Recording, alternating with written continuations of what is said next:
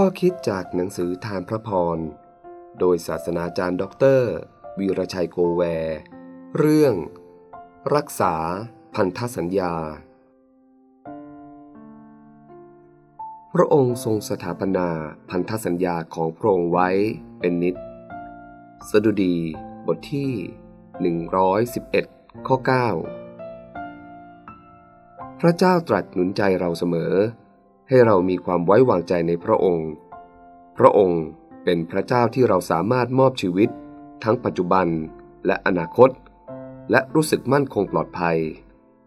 อาจารย์เปาโลอัครทูตผู้ยิ่งใหญ่ชีวิตของท่านต้องผ่านความยากความเสี่ยงความทุกข์และหลายครั้งก็เกือบเอาชีวิตไม่รอด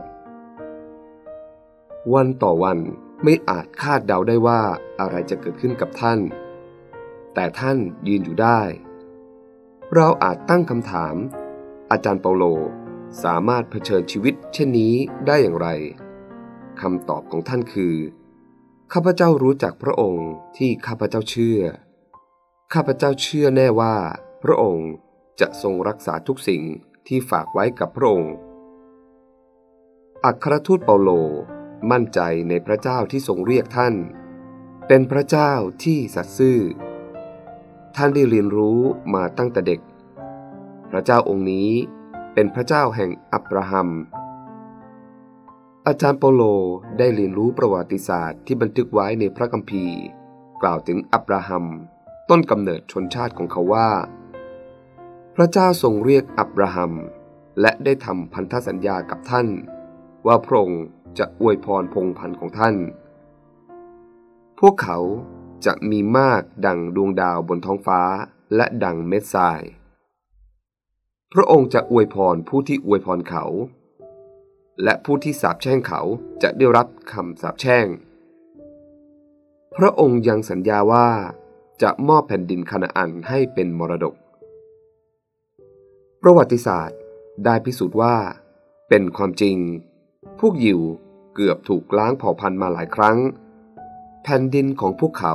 ถูกศัตรูยึดไปครอบครองครั้งแล้วครั้งเล่า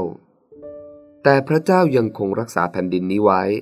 และให้กลับคืนสู่การครอบครองของลูกหลานอิสราเอลตามที่ได้ทรงสัญญาไว้เมื่อพระเจ้าทำพันธสัญญาพระองค์รักษาคำมั่นสัญญาอย่างมั่นคงคริสเตียนเป็นลูกหลานอับราฮัมฝ่ายวิญญาณทางความเชื่อในพระเยซูคริสต์พระองค์จะอวยพรเรารักษาเรานำความเจริญมาสู่ชีวิตของเรา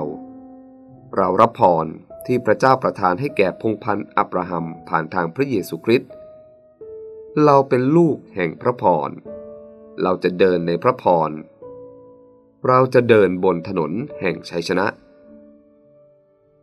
ตราบใดที่เรารักษาพันธสัญญาที่เราได้ให้กับพระองค์ว่าจะสัตย์ซื่อเชื่อฟัง